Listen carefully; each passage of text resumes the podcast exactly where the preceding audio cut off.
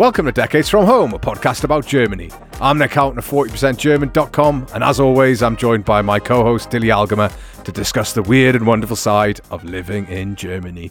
Hey Dilly, how are you doing? I'm good, thank you. How are you, Nick? Yeah, I'm all right. It's been a it's been a end of semester week, so Ooh. I'm uh, I'm just into the into the Prüfungswoche, so Uh huh. Feeling very worn out already. Yeah. It's only Tuesday. End of the exam week. It- well, Friday can't come soon enough, I say.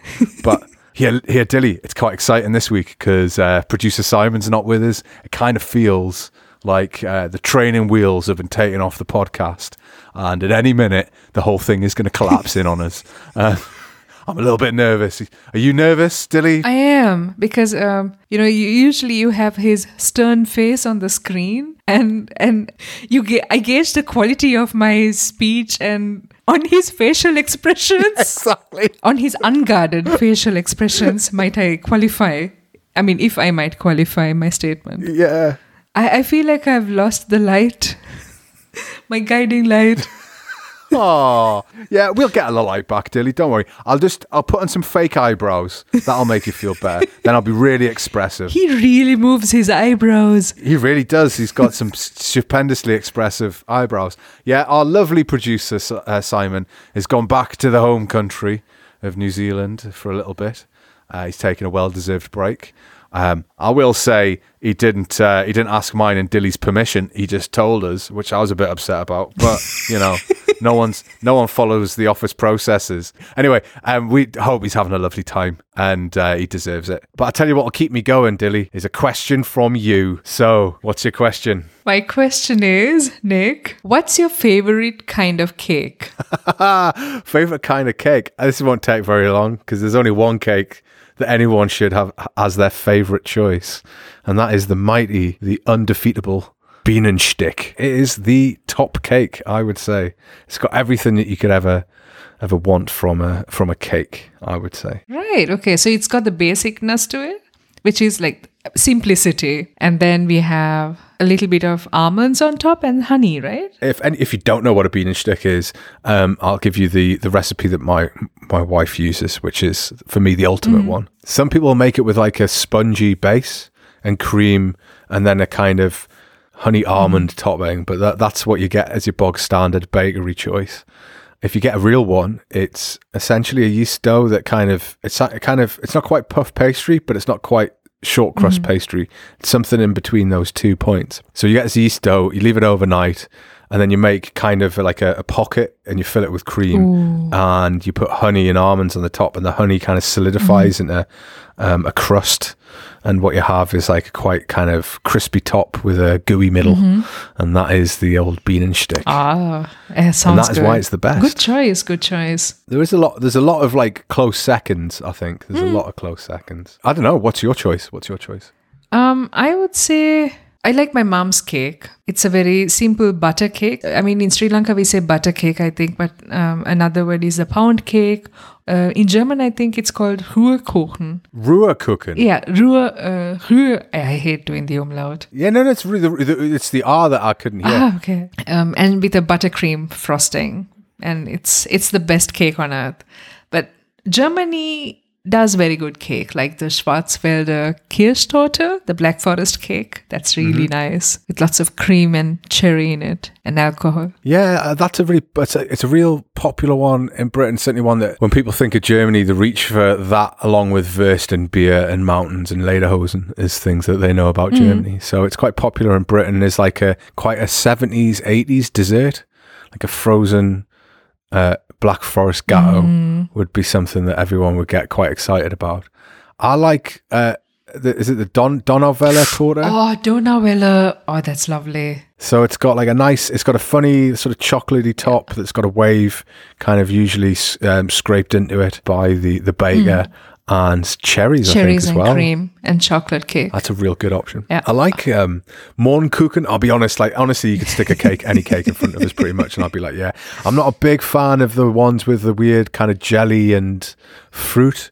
I find like that is that's a, um, a stretch too far. But again, if you put it in front of me and I didn't have a choice, I would probably eat it too. I I eat that. I like that. Like fruit set in um set, set is it gelatin? It is, no? It's a yeah, it's gelatine usually. Yeah. Yeah. it's like a gelatine mix. I, I think it's it's interesting the texture.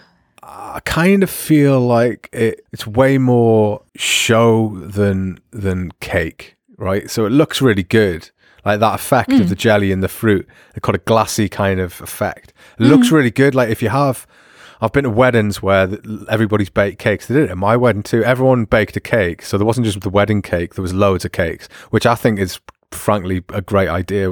We've probably got a, a wedding episode in our future somewhere, but um, I could talk about um, wedding cakes till the cows come home. But it looks really impressive when you have lots of different cakes, and one of them happens to be that jelly fruit kind of sponge cake. But actually, honestly, just if given the option, I would I would not. I wouldn't choose it. Uh, I like something that has a bit more punch to it. So I'm, I'm wondering. I mean, can I do a shout out to my favorite cake making? you can do whatever you want to. place? you can do whatever you want. So Simon, Simon, our producer, says that I re- that it's uh, quite obvious that I really like fruit. I also really like cake. And in Gießen, there is the Café Geisner, and they have a cake called the White Lady, which is white chocolate, but also um, raspberry and strawberry buttercream frosting in between thin slices of very nice cake. And the white chocolate and the cr- buttercream frosting also comes on top. Ah, Jesus Christ. I that's very good cake. it's like this lovely sour and sweet together. All right. It's it's a very no, you could- you could write home about it. My uh, my wife is amazing at baking. Like even when she makes bad cakes, she's inadvertently makes good cakes. And sometimes the bad cakes are, are like a better, to be honest, mm. because they weren't quite. So I'll give you an example. She made a cake this weekend, mm. and she put frozen fruit in it instead of fresh fruit. So it made the middle quite stodgy, but actually it made it better because it was kind of like crusty towards the end, not like mm. burned, but just like Yeah. had a had a crispness to it. And as it got to the middle, it became like a gooey, cakey Nice. consistency. It was a it was amazing dessert. I wish I had some custard. I was kicking myself that I couldn't Oh, we vanilla hadn't bought ice any cream. custard. Oh, we didn't even have vanilla ice cream. You know, we are really unprepared for. I was unprepared for dessert pimping. Uh, so yeah, what can you say? That I mean, ultimately. If you ask me what my favorite cake in, in Germany is, it's all of them, all of the damn cakes. Gimme, gimme, gimme. Give me all. Same here. I love the cake. I just love it. Yeah. uh, yeah. I mean, I don't want to move away from cakes because, as I mentioned, I love them. but we also have a, um, a recurring segment to discuss, Uh-huh. and of course, it's that time in the week for Dilly's Sports Roundup. Our sports correspondent, Dilly Algamer, is going to tell us about her exciting observations on this week's sport. I watch cricket, Nick. Oh yeah, really? There's spitting. Why is there spitting? Spitting in, in cricket specifically, or just in general spitting? I don't know why people spit in cricket. I mean, I never do anything. And I and I do like, you know, cycle and jog and all of that, but I never need to spit. Why do people spit during cricket? You tell me. I don't know. It, I do. I remember playing sport and finding that I did accumulate a lot of Saliva. yeah saliva. there we go. Excess saliva is the way we will term it. And I found yeah, I find this when I do exercise in the gym or whether I'm doing it at home. After about ten minutes of solid workout, my sinus is kind of open, and that's when th- things things start getting interesting, listeners. Um, I mean, they don't. Basically, it just there's a moment where it pops, and I'm, I can breathe fully, and I'm like, wow. So I get like a bit of a sinus issue anyway. So I know that for me, that that would be an issue if I was running. I know when I've played rugby that it was is something that would would occur, and you would accumulate, and you'd need to get rid of. I do feel like cricket's a bit more sedentary than say rugby or football. You see a lot of footballers spitting, not always on the ground, sometimes at each other. Ew. Yeah, I mean, it happens. That's happened. There's been some famous incidents of spitting in football over the years. Really? Yeah, yeah, seriously. Yeah, yeah. It's proper grim. Like, football is not the polished article that they would have you believe. I mean, I know that in cricket, like they also spit on the ball and then they rub it on their Oh, yeah, backsides. yeah. I assume Yeah. that it's to polish it, and then they have these red streaks on the um, down the back of their pants. I mean, I find that fascinating about rugby, um, about cricket. Sorry, I mean, I'm not a big cricket fan. How little changes to the surface texture of the ball hmm. makes it spin in a particular way, and it's why you get all those cricketers who carve chunks out of balls hmm. when before they throw them, and they'll like pull bits off, and they get, I think they get lifetime bans now for doing that kind of stuff. It could just be because they're exercising, but it could well be because it's boring. I mean, imagine if you're if you're not the batter or the bowler or engaged in the middle bit, the wicket keeper, that kind of jazz, hmm. and you're just standing in the back field waiting for a ball to come at you, what else are you going to do? You can't read a book. Might as well spit on the floor, right? Might as well spit and and they shift your balls. That's. They do that too. Uh, right, okay. I don't want to be, I don't I feel like whenever we have a conversation, Dilly, that I suddenly have to be the advocate for all m- mankind, which I've, I really do not feel The like. I'm- devil's advocate. I can't carry that burden with me. But all I'll say is sometimes you just need to rearrange your shit. That's all. Sometimes best best not to do it in front of the the, the paying public, but needs must. So I, I I'm not going to criticize any man for having to readjust themselves mid mid sport. it's it's just fascinating. I mean, I think I've uh, I wrote this down somewhere.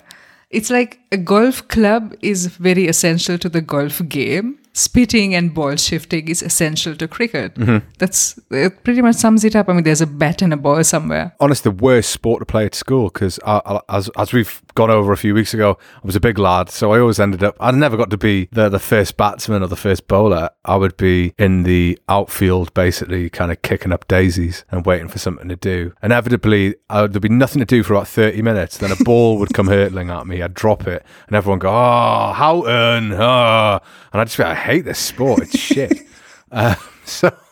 So like I yeah, I get it. I'm not a big fan, to be perfectly honest. Disdain. Disdain. The ball tugging that goes on. Yeah, moving on from ball tugging then.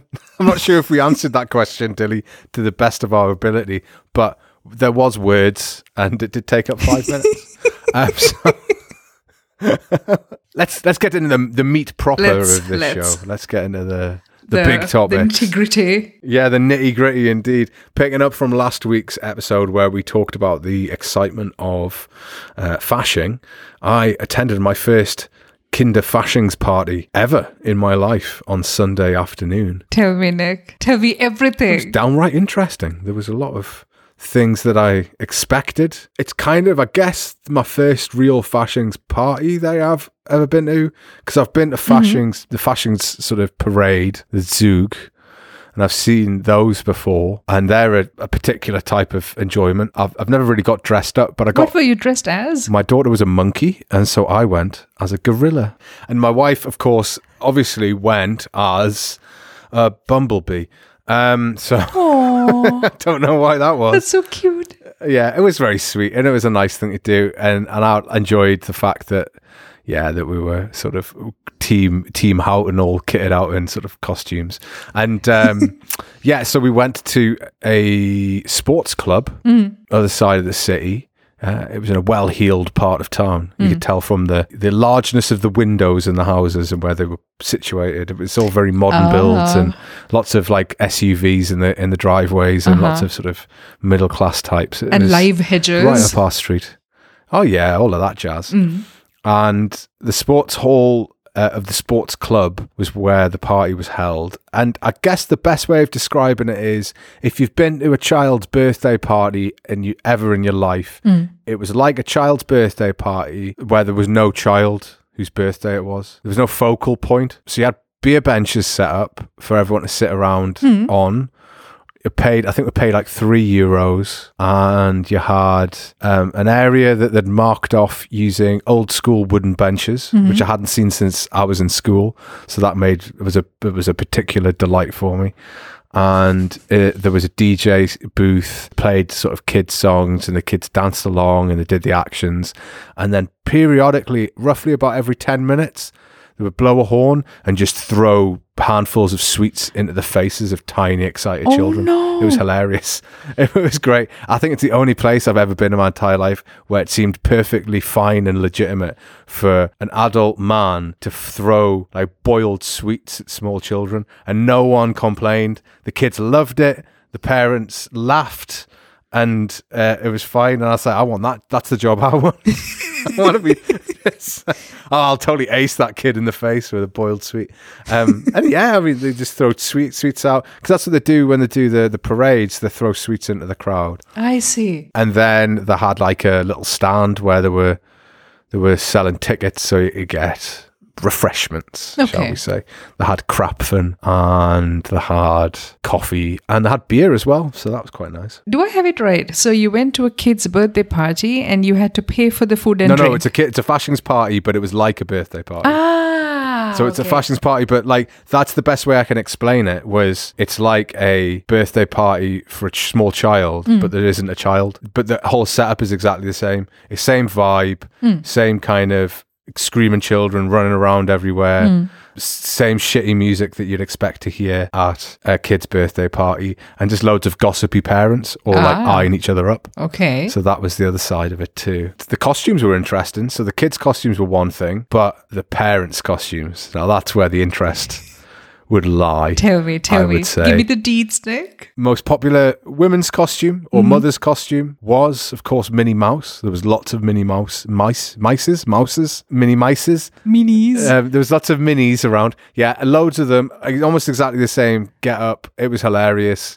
Um, There was also a lot of costumes that someone had worn to a Halloween party about five years ago, and they have like decided, yeah, this is the Halloween costume plus Fasching costume, which meant that you got some slightly inappropriate costumes, shall we say? Slightly. like? So, if you were at an event where primarily children under the age of 10 were going to go, would you think it's acceptable to dress up as uh, Heath Ledger's Joker?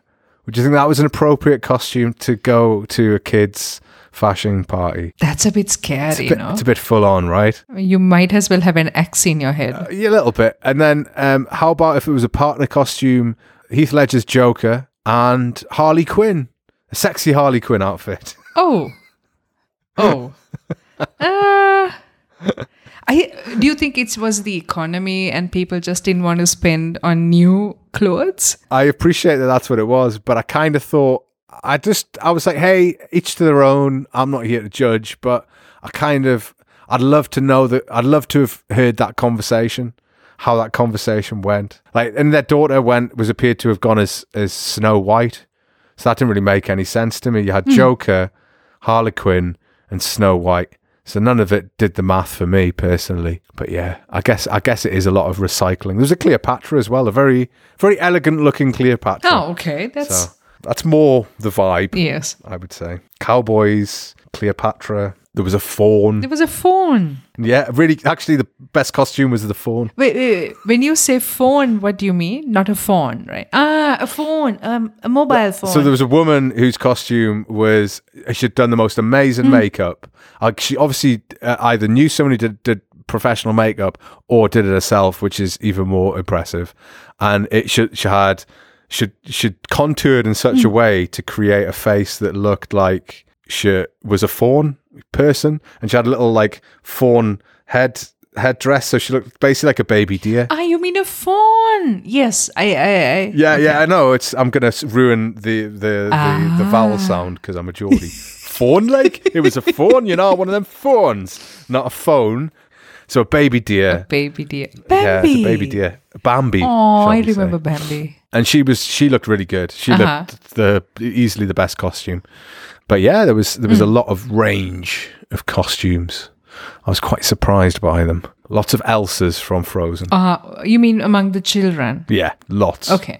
like easy 25 of the kids i'd say there was about 120 kids there was 25 of them were dressed in elsa's various different types of elsa. It's hilarious. Ah, good luck telling them apart. I mean yeah exactly. I think there was a bit of confusion going on. And so and it was good that they did serve beer because the were partway through the screaming children i did really honestly think i need a drink. And then of course it's germany so my wife turned to me and just went i'll just get a beer then. I was like they serve beer? I'm like, yeah just get a beer. So, okay. No problem. I'll do that. I'll do that now. Um, Nick, yeah You had said that some dads are totally lame. Would you, sir, care to elaborate? Yeah. So the other thing that I noticed that I was kind of surprised by was how many dads were like just didn't have a costume or they just totally half-assed it. They did not. Yeah, like there was a hmm. guy who had like a traditional Bavarian hat, and it was kind of like that was it. He basically had his own own clothes, and he kind of looked like left the house and gone, oh, I'll just put this on, um, which I thought was just a poor show. There was a few, there, there was there, there was a range. Like there was a guy dressed as Batman, and there was that guy. So there was a range of different costumes, but it did feel like again a lot of dads who were kind of half arsing it or half measures all the way, and I felt that that was a bit. It's a bit disappointing. It I don't know. I feel like if you're going to go to a Kinder Faschings party, you might as well just go. There was a lot of kind of too cool for school attitude going on, so I found that totally lame. I mean, I, I feel sad making people like buy new clothes for anything. I mean, things are very expensive right now. But on the other hand, I mean, I can imagine like you turn up as a gorilla to a party and then the other men that you have to share beer with are just in their usual winter clothing. There was a bit of that. There was a bit of that. Sure, I went out for a vape in my and you're like, you know, don't step on my tail. Yeah. I went out for a vape in my costume, and it was me. A guy, there was a guy who dressed as a unicorn. He put me to shame. He was hilarious, and he just looked like a proper Nice. bloke you'd meet down the pub. But he had a full face paint, hmm. unicorn, lycra, everything, and and then there was like just a load of guys in normal clothes, and I was I, I was kind of like, me and the unicorn guy are cool. you other guys are lame. Did you and the unicorn guy, did you make fun of them? we like, didn't. ah, I don't not sort of overtly, but we definitely there was a knowing sort of service as we were like the only ones in costumes outside, and um, he was he was quite canny. He said he, he said goodbye when we left, um, so that was good. Oh, no. you know, you make friends everywhere, right?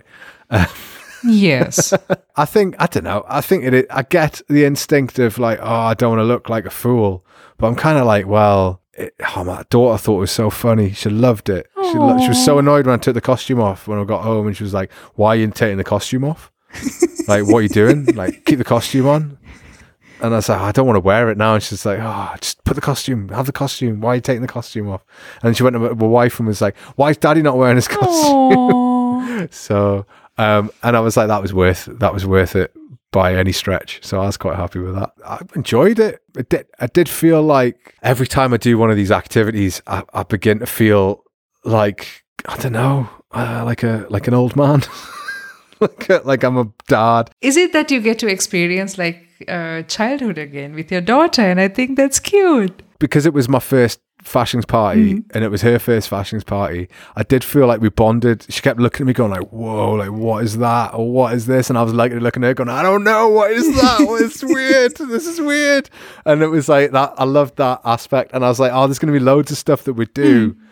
like in the future where we're both going to be going like what is going on here? Like this is something that we've never done before like w- stuff at school hmm. or whatever. It'll just be both for both of us quite weird. So I, I i do see it as like a really nice bonding kind of moment. Hmm. But the other part of me is like oh right. I remember when i was my daughter's age and would go to parties and you just wouldn't think about what your parents were doing at the party. And now like they're going off and like having fun. Hmm. Yeah, it's just having fun and that's great. And uh, but you you've then got to work out what you do for two hours and kind of how many small talk conversations can I have with parents that I'm never going to meet again. You sort of end up being quite isolated, which is a bit shit. Hmm. And I don't really want it. like the conversations and just it's a Sunday afternoon. You don't don't really have any energy for s- small talk and hmm. and discussing things. So I suppose that's on me.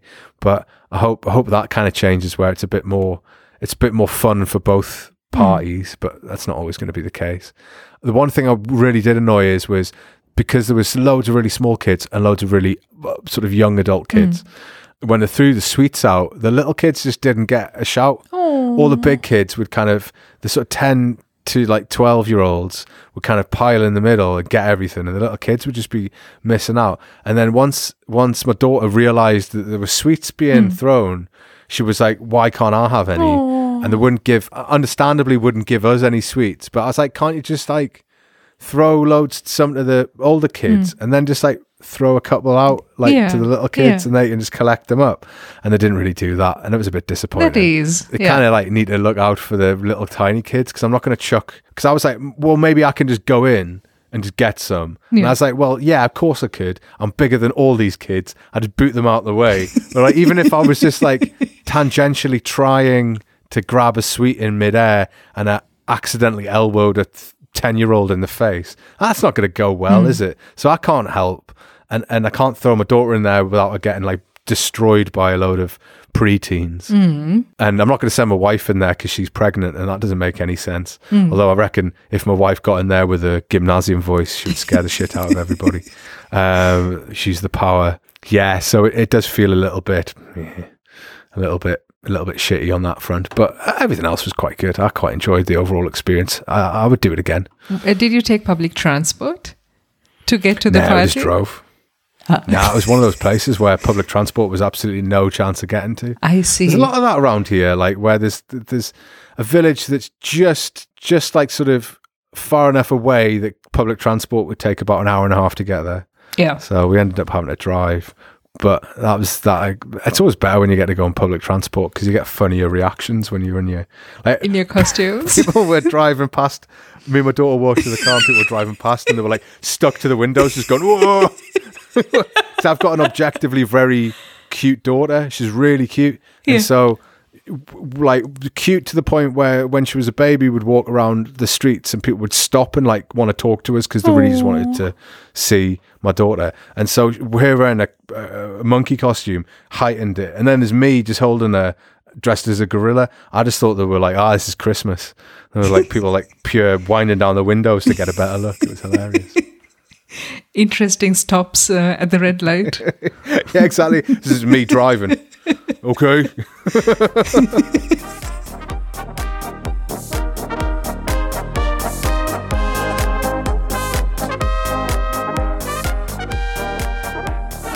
Like many listeners, I have been hooked by Germany's most exciting new soap opera, the interestingly titled Berlin Wahl 2023.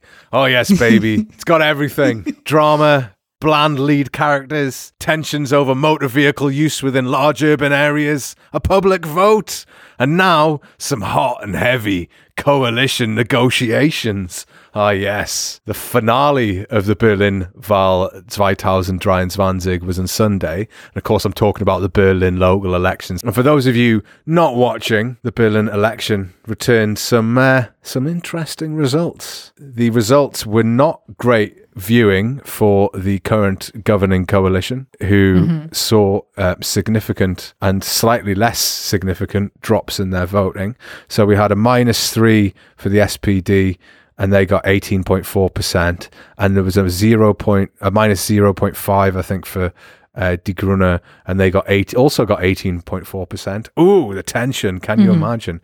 But the real big winners were the CDU, Christian Democrats, and they got a plus 10.2 on uh, their result, giving them 28.2% in the vote. And um, the the backstory to this election is that there was a, a vote in 2021, and it was a total bollocks in the end, wasn't it? Um, there was reported um, issues with uh, accounting votes, with actually voting, with um, opening and closing times of vo- uh, polling booths, all of those kinds of problems, and, and the court courts ruled that they'd have to redo the election, and that was what we had on Sunday. So there are the results. Dilly, what do you make of them? I can see that the AfD still has a presence, unfortunately. Yeah, everyone seems to go for the AfD, right? Everyone like turns. To, well, what was the AfD vote?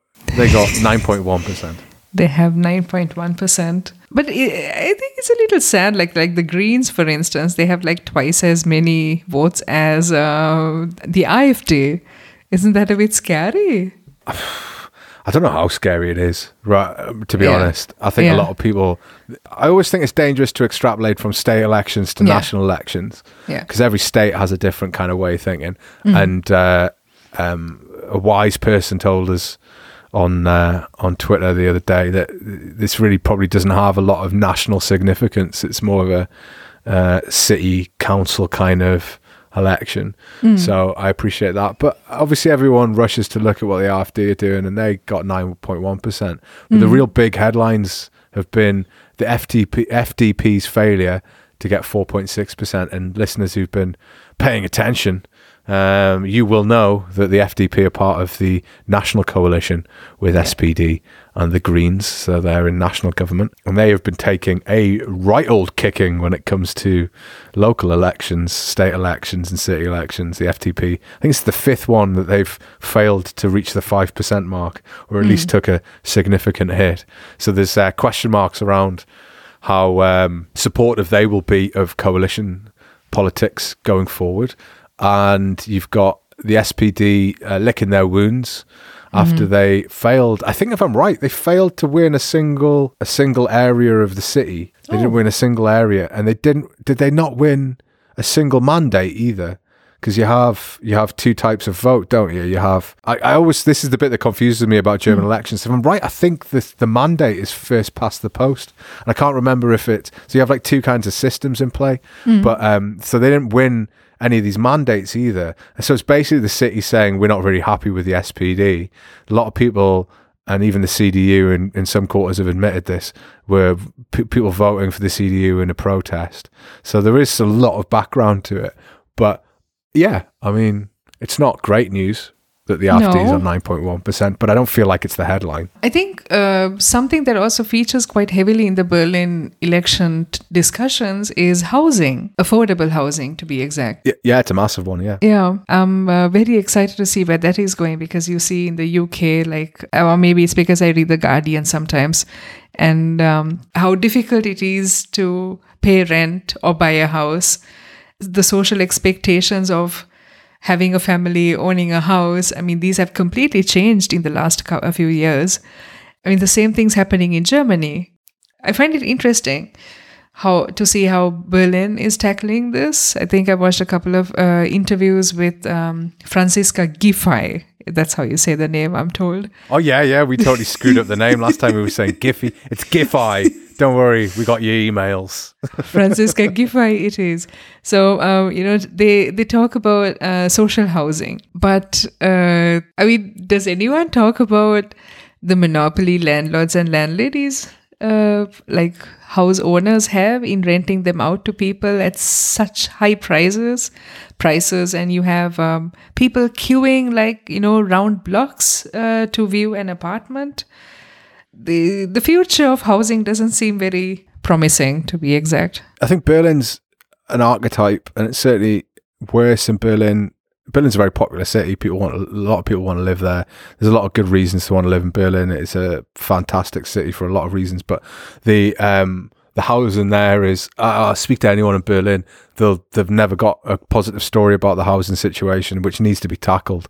But there ain't any state in in Germany that's really nailing that question. Down here in the south, the um, state elections are, are fast approaching, and there was there was a, a CSU kind of promotion about how they'd done this, that, and the other for housing, and then the actual numbers were released, and they'd made all these promises about we're going to build thirty thousand social housing, and they haven't done any of anything like that. or subsidized housing Uh, yeah Yeah, or subsidized housing or anything like that. So, so I don't think anyone's really succeeding. And Berlin's Berlin certainly had that those problems, but there, there's been lots of other issues, you know, in, in play. There's been things like the there's a massive um, issue around Friedrichstrasse and the fact that they've closed that to car traffic and um, a lot of complaints from people who live there, a lot of complaints for people who uh, have shops there, uh, but also a lot of support for it because I think there's a lot of people who, as as the map of of, of Berlin suggests after the vote, the inner city is all green and SPD and Die Linke, and the outskirts are all black and uh, CDU. So there is a lot of support in the city for green policies that aren't supported on the outskirts.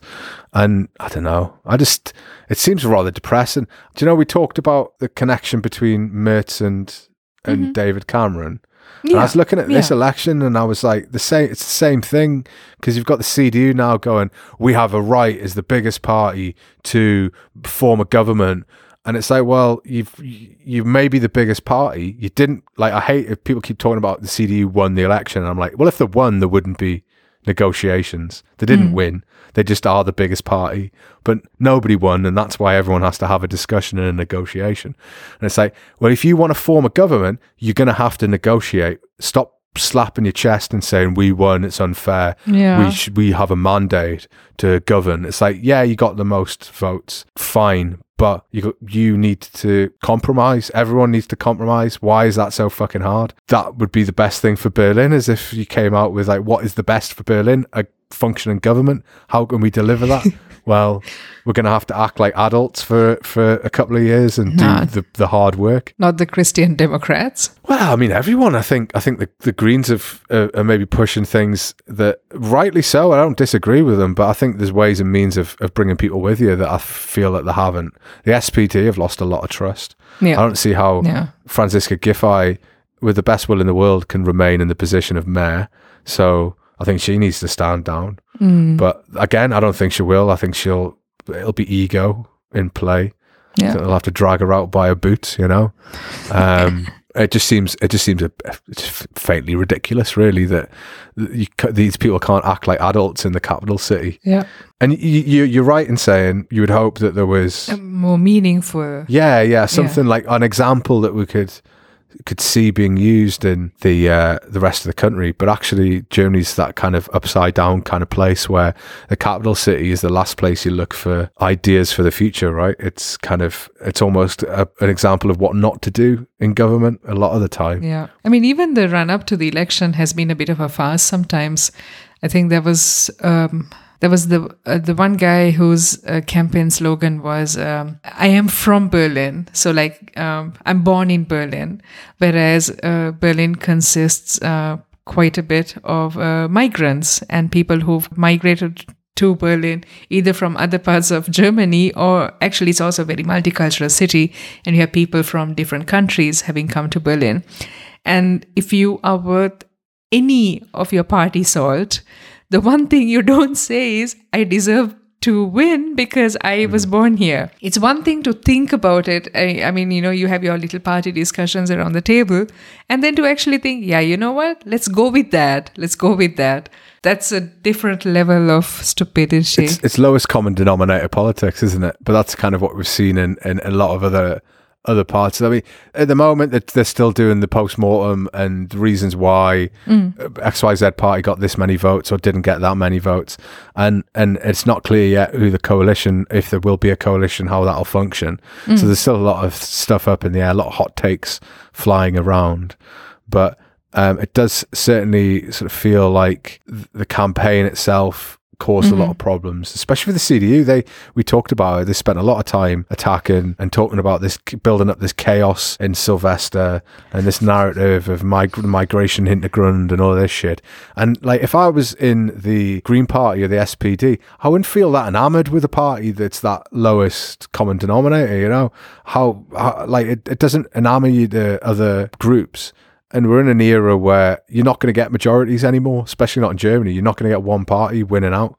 So maybe when you're campaigning, don't try and just say the stuff that's going to like fuck everybody off. You're like, you've got to understand that there's there's more nuance than you can't introduce American style campaigning to a system that doesn't work on one party rule. Hmm. Like you're gonna have to compromise at some point. So Yeah. where like make your compromises, Yeah. like stop pretending that you can win outright and and demonizing the opposition and oh this is Greens are destroying the city or like Berlin's Chaosstadt and it's like it's not really. It's just a city that is badly governed.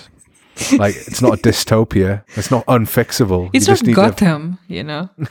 no, exactly. And since you Oh, oh, brought God. up the Joker, yeah. Oh god! Oh, I- you just put an image in my head of the Berlin Batman. Oh, there's so much legwork in there. Oh yes, what an idea!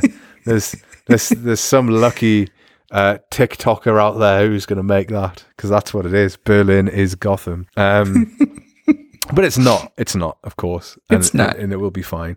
But maybe uh, maybe some serious adult conversations can be had. Mature adults sitting around a table, probably with a binder or two with information, have a negotiation. That's that's what they and need. not hug all the sweets. no, yeah, yeah. Don't eat all the Haribo, right? Don't. I know that's your power move, but don't eat all the Haribo.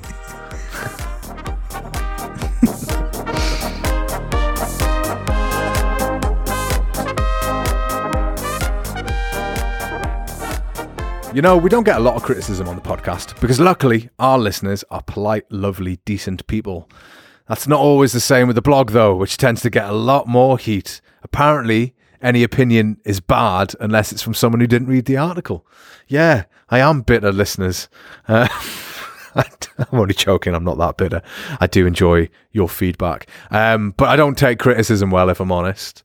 But then I kind of think after the, the story that came out at the weekend that maybe my issues around criticism quite minor in comparison to ballet boss Marco Goecke, who uh, had a quite an aggressive reaction to a review of one of his plays. Um, he stopped a, th- a, a theatre critic and smeared dog shit in her face. A pretty, pretty drastic reaction, I would say. Uh, what did you make of this story, Dilly? It's rather disgusting and weird. I can already smell it. Ew. Yeah, that's exactly it. I could smell it. That was oh god. So Horrible. this is the thing. So from what I read, he had pre-packaged pet poo. This was poo of his own dog, and he had it in a plastic bag, which he had opened somewhat in order to smear it on the face of the critique. So I'm gonna go with pre-packaged poo. I think I'm the world's first person to say that. Who does that? The feces in question came from his pet Dachshund, who's called Gustav.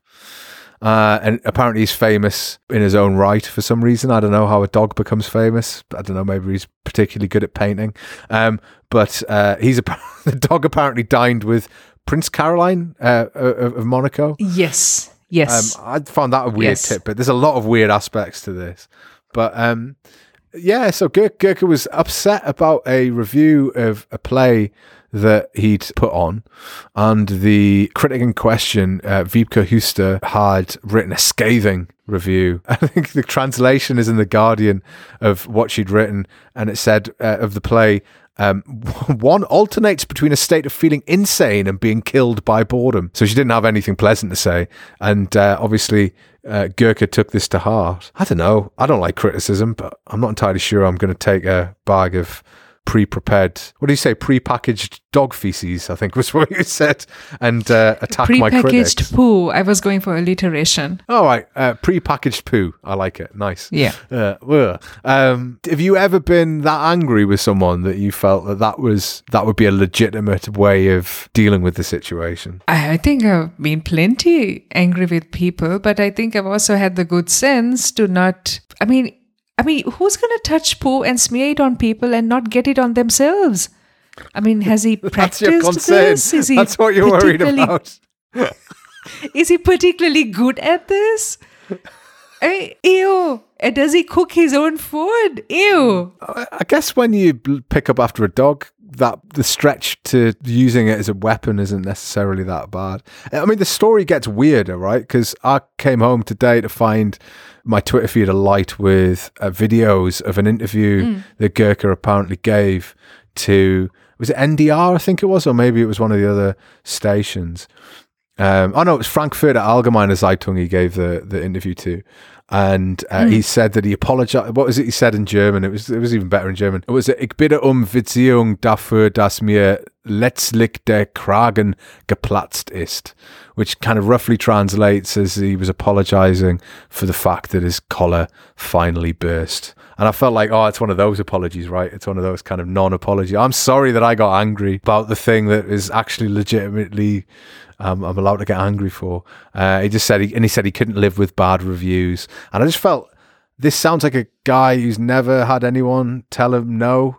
like that's what it felt like. I don't you think, Nick? Like the moment you the moment you hear that the dog has dined with Princess of Monaco or something, isn't that the first indication that we are talking about people who are far removed from uh, sensible behavior and feet on on earth and the ground? I haven't thought about it as deeply, that aspect of it as deeply as the thing I was thinking about the motivation for it more than anything else. Yeah. And I just felt like even if you're in the right, you've suddenly just become like even if you had a point, even if you felt like you were the injured party, Yeah. you've blown it now. I think he's banned from the opera. He is. I and I hope I they don't reverse that. I don't. I, I don't know how you don't just find yourself in the hottest of hot water. And To be honest, I don't know why anyone's letting him, uh, why anyone's like asking him for interviews.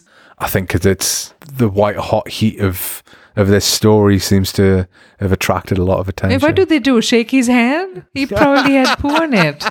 Ew. Nah, no one's shaking his hand. No one, just in case you don't know what's in his pockets. I, I- I- yeah, I just think it's it's one of these things where where you can put a lot down to kind of artistic eccentricities or or whatever, but like this is a step. No, no. I mean, you cut your own ear. That's the. Uh, I that's, said that's pretty that's the extreme as well.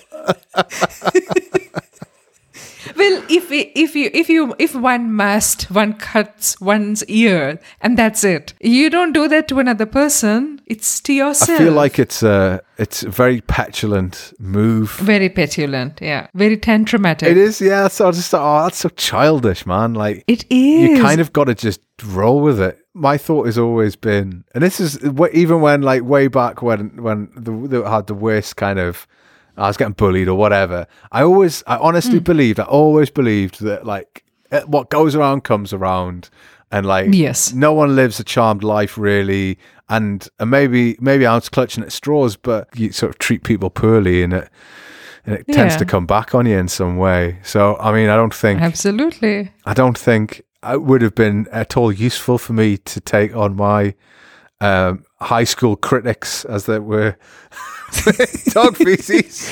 I would have gone real poorly for me. So not a great strategy Yeah. to employ. You are collateral if you do it, and I think that itself should be a deterrent. Okay, what? Say you're still gonna smear something in someone's face, right? Mm-hmm. But you don't want to use dog feces. Like, what would be the alternative? Because I think it would have been much funnier if he'd used Nutella. I think it would have been way more funny if he'd like pretended it was dog shit, and he's like, "Ah, I've, I've rubbed dog shit on your face," and it was like actually like a, a melted Snickers bar. That would have been, I think, objectively, people would have found that quite funny. I mean, this is a performance artist or someone who directs Yeah, performance exactly, artists. Whatever happened to the age old Charlie Chaplin pie, you know, like a pie in a face, Nick? You know, bring back the vintage stuff.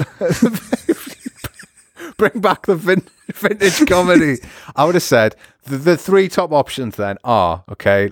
Starting number one is obviously the pie in the face. Thank you. Number two, Nutella. The, no, no, no. I'd say number two has to be the bucket of confetti because that's the obvious one. Right? Yes. Think you're going to get some water on you and it's confetti. You have the reaction that you're going to get water on you. You look stupid. I think it's a good Yeah. choice.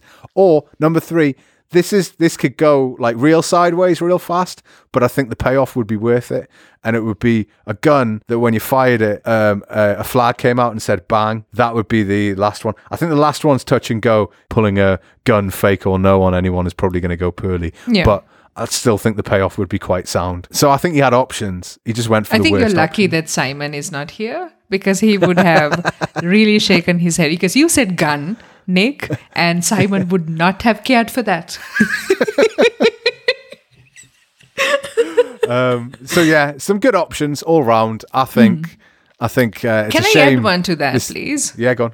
Water and flour in that order. I've always wanted to do that because flour doesn't come off easily if you've got water first. Especially if you're at the opera, because you've got to assume people are dressed up and they're going to the opera, right? Yeah. So you go to the theatre all dolled up, and then someone jumps out and throws flour and water on you. Yeah, that's not going to go well. No. I, I just think I just think the guy had options. d- He did. For a man who clearly has a has a job based on his ability to be creative, he wasn't. He, it sort of his muse escaped him in that moment.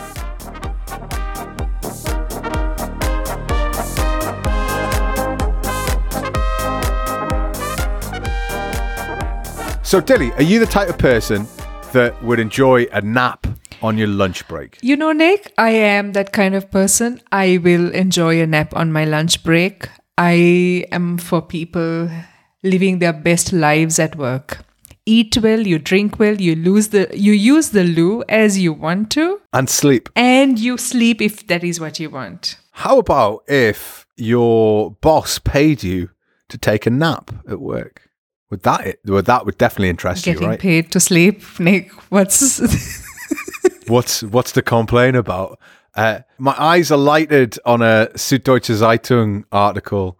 Um, it's from, I believe, the column Beste Dinge, the best things, and it was called Snor- Snoring and Toiling in English. Or for those uh, native Germans out there or non-native Germans, can't avoid the excitement with which I say these words: Schnarchen and Schuften, which is uh, snoring and toiling.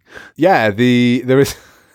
This is a from a councillor in in Leipzig uh, has demanded that afternoon naps in the office be recorded as working time. And what I love about this article is it broadly agrees with that statement.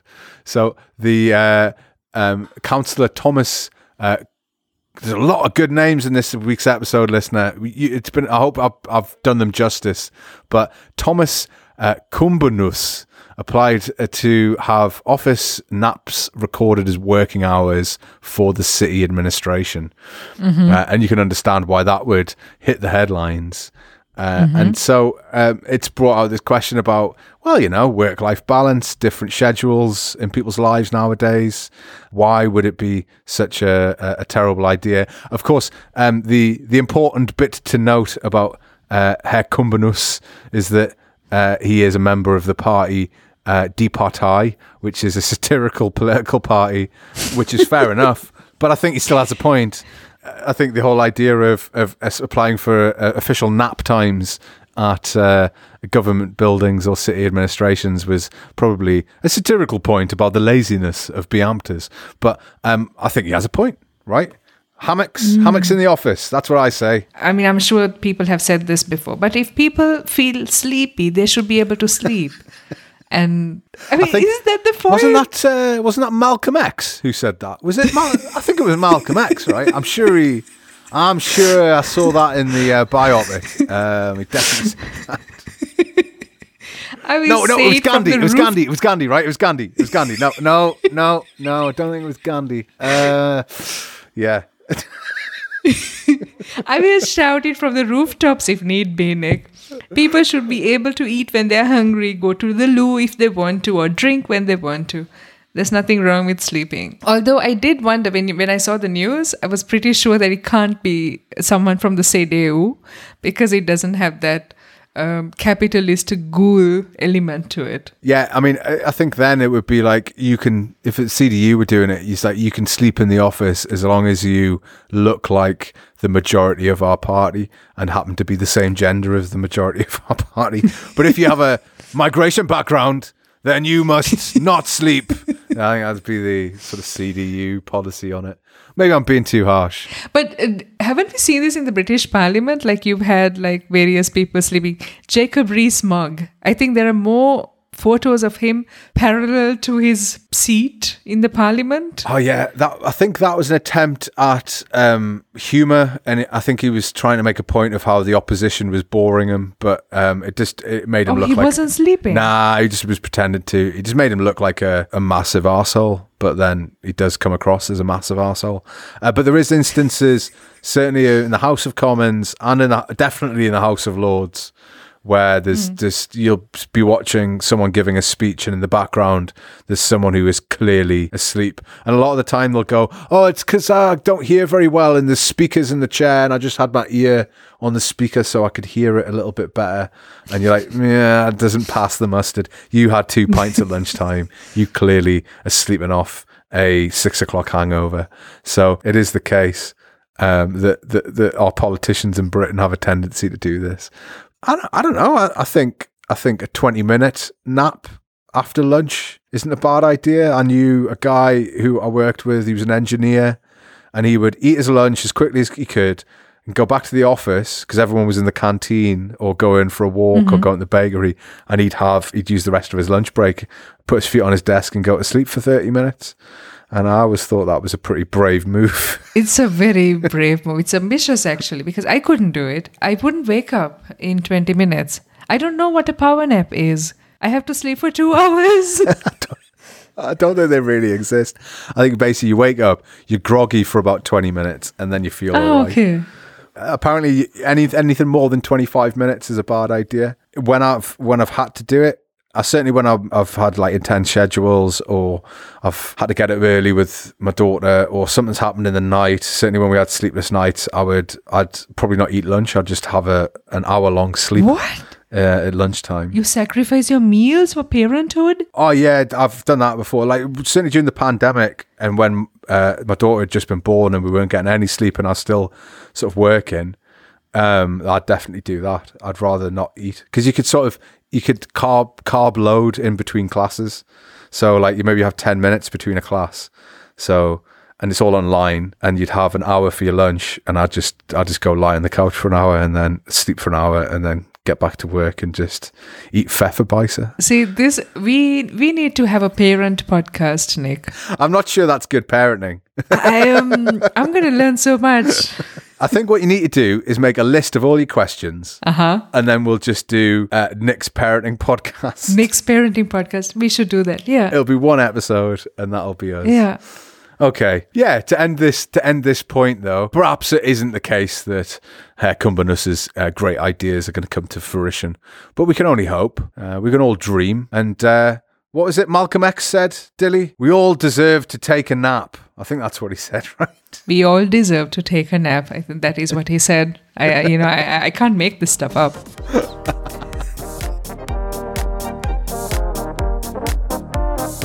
That brings us to the end of the show. We are off to form a hammock based coalition to take over Berlin. Hammocks, hammocks, hammocks, hammocks. Hammocks, hammocks. Bloody hammocks. If you're enjoying the podcast, why not give us a rating on iTunes, which only takes a minute and can really help us? You can also rate us on Spotify, so chuck some of those stars our way as well. Retweet us, share a link, or post with the hashtag Decades From Home, all lowercase, on Twitter or Instagram. You can also support the podcast by going to ko-fi.com, Decades From Home, and contributing to help keep this boat afloat. As ever, if you have any questions, feedback, or maybe an article or topic you'd like us to cover, you can tweet Dilly on at Dilly Algama and you can tweet me at 40% German. You can also get us on decadesfromhome at gmail.com. If you have time, take a look at 40%German.com. Weekly articles are up every Saturday. All that's left to say is thanks and bis zum nächsten Mal. Cheers! Cheers.